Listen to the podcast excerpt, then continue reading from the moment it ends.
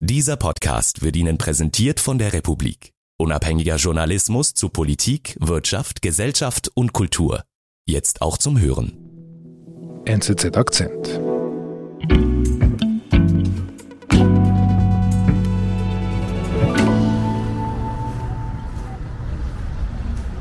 Ich bin in, äh, nach Belgorod gefahren, an die Grenze zur Ukraine.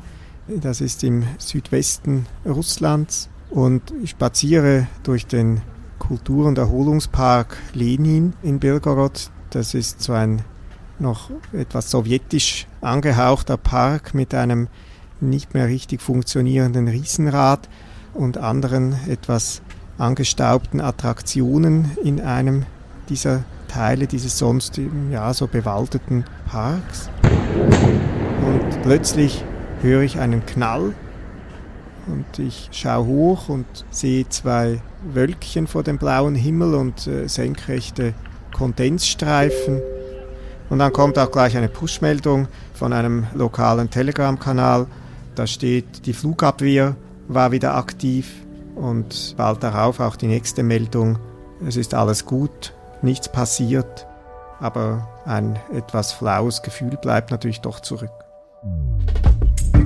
In keiner anderen russischen Stadt gehört der Krieg so sehr zum Alltag wie in Belgorod. Die Frontstadt steht täglich unter Beschuss und tausende Flüchtlinge suchen Zuflucht, sagt Russland-Korrespondent Markus Ackeret. Markus, also du bist wirklich direkt in diese Grenzregion gereist zwischen Russland und der Ukraine. Ja, also Belgorod ist tatsächlich 40 Kilometer von der russisch-ukrainischen Grenze entfernt. Das ist die einzige russische Provinzstadt, die so nah an der ukrainischen Grenze ist. 80 Kilometer dann bis Kharkiv, mhm. der großen ukrainischen Stadt im Osten des Landes. Und von Belgorod und den Dörfern und Kleinstädten zwischen Belgorod und der Grenze fuhren dann auch am 24. Februar die Panzer Richtung Kharkiv. Und bis heute wird eben auch von den Stellungen, die da liegen, von den russischen, wird Kharkiv und die Umgebung mit Artillerie beschossen. Und wie muss ich mir die Atmosphäre vorstellen in der Stadt? Merkt man etwas davon? Krieg? Ja, das merkt man. Also es ist eben so, man kann in dieser Stadt nicht einfach äh, den Krieg abstellen, wie man das in Moskau zum Beispiel kann, wenn man den Fernseher nicht einschaltet und sich damit nicht beschäftigt, dann äh, äh, findet der Krieg in vielerlei Hinsicht nicht statt. Mhm. Aber hier ist es anders in Belgorod, da begegnet einem das tatsächlich. Und zum Beispiel, wenn man eben von diesem Lenin-Erholungspark die Fußgängerzone runterläuft Richtung Fluss, dann kommt da ein zentraler Markt, der ist sehr groß und in diesen Ständen und Buden finden sich eben auch auffällig viele Verkaufsstände mit äh, Armeekleidung zum Beispiel. Und da habe ich auch mich ein bisschen umgesehen und da gibt es dann Männer in Uniform, die die Waren begutachten, gucken, ob es noch eine etwas wärmere Jacke gibt, etwas wärmere Hosen oder Stiefel und am Bahnhof sieht man Militärfahrzeuge Lastwagen, die fahren zum Teil auch durch die Stadt und in Bars oder Restaurants trifft man die dann halt zum Teil auch. Das sind natürlich Soldaten vor allem, die eben aus dem Kampfgebiet zurückgekommen sind und sich quasi ausruhen in Belgorod oder die dann darauf warten, im Krieg eingesetzt zu werden. Hm. Also die Armee ist präsent in Belgorod? Ja, die ist präsent, aber auch Flüchtlinge. Flüchtlinge, ukrainische Flüchtlinge? Ja, Flüchtlinge, die aus dem Osten der Ukraine, aus dem Donbass, eben hierher gekommen sind, mhm. vor allem in der Zeit, als eben diese auf der ukrainischen Seite das noch von russischen Einheiten kontrolliert wurde. Was heißt das genau? Das sind Flüchtlinge, die vor der Ukraine flüchten, quasi ins sichere Russland? Naja, sie flüchten ins sichere Russland, aber sie flüchten im Prinzip vor dem Krieg, mhm. also vor den Kampfhandlungen. Was genau sie dazu motiviert. Das sind ganz unterschiedliche Gründe. Das kann Familie sein, aber zum Teil sind es auch einfach ganz praktische Gründe. Russland ist ganz nah, da kann man sich am schnellsten, am einfachsten in Sicherheit bringen, während halt sonst vielleicht die Frontlinie überquert werden müsste, was schlicht nicht möglich ist und weil einfach eine gewisse Verbundenheit natürlich auch kulturell zum Teil ideell mit Russland besteht, kommen sie nach Russland. Mhm. Und wie gehen die Russen, wie gehen die Menschen in Belgorod denn mit den Flüchtlingen um? Also in Belgorod ist die Hilfsbereitschaft groß, das haben mir viele erzählt, die Solidarität ist da mit den Leuten, die eben vor diesem Krieg flüchten. Ich bin dann weiter gegangen, ein bisschen aus dem Stadtzentrum wieder raus zu einem großen Mehrfamilienhaus direkt neben einem Einkaufszentrum und da ist im Erdgeschoss ein Hilfszentrum für Flüchtlinge untergebracht. Wie muss ich mir das vorstellen? Ja, das ist so eine Art Lagerhalle quasi, so ein relativ wenig ausgebauter, relativ roher Raum ähm, und da ist ein großes Gewusel. Da stehen überall Säcke mit äh, vorbereiteten Hilfspaketen herum. Da liegen in dem hinteren Teil dieses Raums Kleidungsstücke sortiert nach Größen und vor allem nach Zielgruppen auch, also Kinderkleider, Kleider für Frauen, Kleider für Männer, Unterwäsche, Bettzeug, also ganz unterschiedliche Dinge und äh, es gibt viele Helfer, die da herum sind und Flüchtlinge und Leute, ja, Bedürftige, die da vorbeikommen. Kommst du in Kontakt mit, mit diesen Flüchtlingen? Kannst du mit denen sprechen? Ja, ich spreche dann mit einer jüngeren Frau, Julia, die ist mit ihrer Tochter da und den Schwiegereltern und die kommen aus dem Donbass. Die haben eine kleine Odyssee hinter sich. Die waren erst an einen sicheren Ort, dann war es ihnen dort zu unsicher, dann reisten sie eben über die Grenze nach Russland weiter, weil sie da auch Bekannte oder Verwandte haben. Okay. Sagt sie etwas, wie es ihr ging, wie es ihr damals ging? Also weißt du zum Beispiel auch, wie sie zum Krieg steht? Also sie ist äh, russischsprachig, aber sie sagt, sie habe sich nie bedroht gefühlt, nie irgendwie unwohl, war mit ihrem Leben zufrieden und hat auch keine Nazis jemals gesehen, sagt sie, wie die russische Propaganda ja die Ukrainer bezeichnet und insofern ja, ist sie so ein bisschen verloren jetzt. Ihr Zuhause ist zerstört. Mhm. Sie sieht aber auch in Russland nicht so richtig, dass das jetzt ihre Zukunft ist, weiß nicht, wo man, wo sie sonst hingehen könnten und wo es überhaupt ein weiteres gutes Leben ge geben könnte. Und du bist jetzt also in, in, in, diesem Hilfszentrum mitten in der Stadt. Was sind denn das für Leute, die da helfen? Na, in diesem Hilfszentrum, das ist eine private Initiative von ursprünglich gegründet von einer anderen Julia, Julia Nemchinova. Das ist eine jüngere Frau, die ursprünglich aus Kharkiv, also aus der Ukraine kommt und dann schon 2014 nach dem Umsturz auf den Maidan und äh, da weggegangen ist und nach Russland gezogen mhm. ist. Und sie sagt, sie habe, als der Krieg Ende Februar losgegangen ist und die ersten Flüchtlinge eben über die Grenze kamen, konnte sie nicht anders, als denen zu helfen. Okay. Was treibt sie an?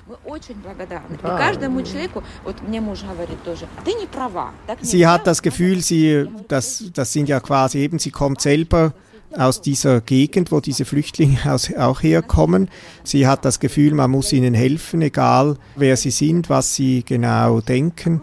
Und das ist ihre Überzeugung und äh, will denen natürlich in dieser schwierigen Situation, wo sie natürlich vielleicht solidarisch oder, oder hilfsbereit empfangen werden, aber trotzdem es ja für diese Stadt Belgorod auch eine große Belastung ist, will sie etwas tun, damit es diese Leute einfacher haben, Fuß zu fassen in Russland. Mhm. Und wie steht denn sie zum Krieg? Sie will eigentlich dazu nichts sagen, weil sie eben sagt, ich helfe allen. Das ist egal, wer, wie und was dazu steht. Aber äh, es ist schon so, dass auch durch ihre eigene Geschichte, eben sie ging 2014 aus der Ukraine weg, als sich diese quasi von Russland emanzipieren wollte, das zeigt schon, sie ist eigentlich nicht in dem Sinne für den Krieg, denke ich, aber sie sieht das eher als etwas, was halt Russland und der Ukraine aufgezwungen wurde und jetzt muss man da durch. Aber die russische Sache, die dahinter steckt, sieht sie wahrscheinlich positiv. Wir sind gleich zurück. Schon gehört? Die Republik gibt es jetzt auch komplett vorgelesen. Wir recherchieren Hintergründe und erklären Zusammenhänge für einen klaren Kopf und kluge Entscheidungen. Hören Sie rein in den vorgelesenen Podcast der Republik. Überall, wo es Podcasts gibt.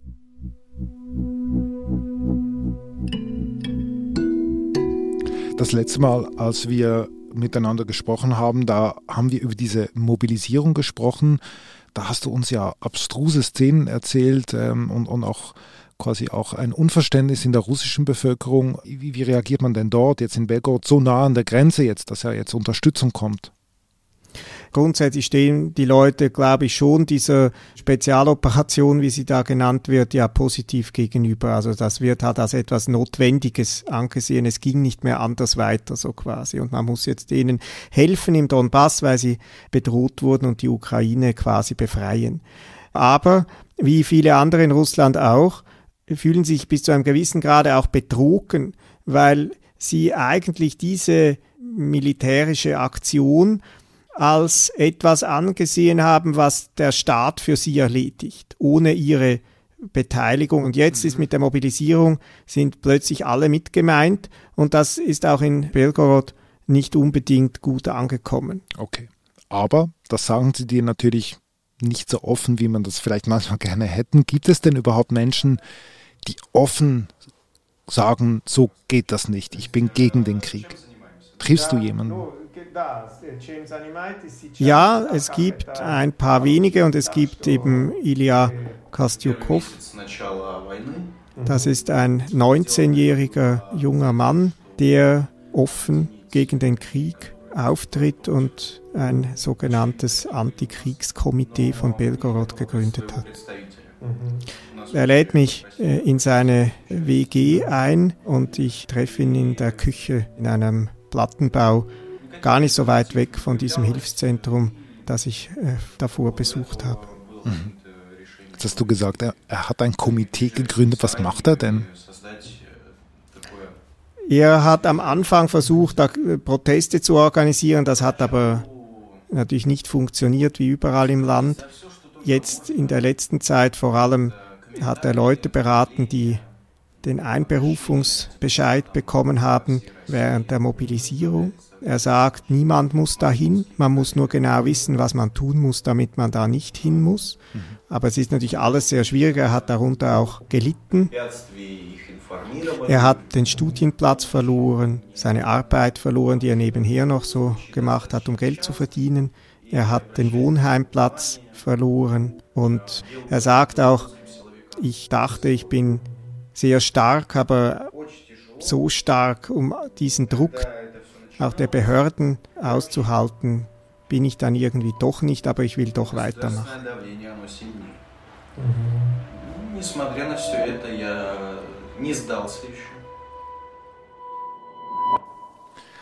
Also zusammenfassen, Markus, wir haben die Julia, eine Frau, die geflüchtet ist und damit hadert wir haben eine andere Julia, die hilft, aber eigentlich damit einverstanden ist mit dem Krieg. Und wir haben den Kriegsgegner Ilya, der, der sehr viel einsetzt mit seinen jungen Jahren, mit 19. Das sind alles Leute, die jetzt gerade in Belgorod sind. Was heißt denn das für die, für die Stadt und für die Menschen, die da leben, gerade dieser Zustand? Naja, es ist eine eben so ein Schwebezustand bis zu einem gewissen Grad in dieser Stadt, die so nah an der Front ist. In den letzten Wochen hat auch der Beschuss von ukrainischer Seite wieder zugenommen, weil umgekehrt ja auch von Belgorod aus die Ukraine beschossen wurde. Mhm. Anfang Oktober hat Putin die Region auch in einem Zustand, der kurz vor dem Kriegszustand ist, zugeteilt. Das bedeutet, dass Evakuierungen auch gegen den Willen von Einwohnern erfolgen können. Und das löst natürlich schon auch ja, Unsicherheit aus. Und eigentlich gibt es kaum jemanden, der nicht einen gepackten Koffer hat und im Prinzip dann auch darüber nachdenkt, die Stadt zu verlassen.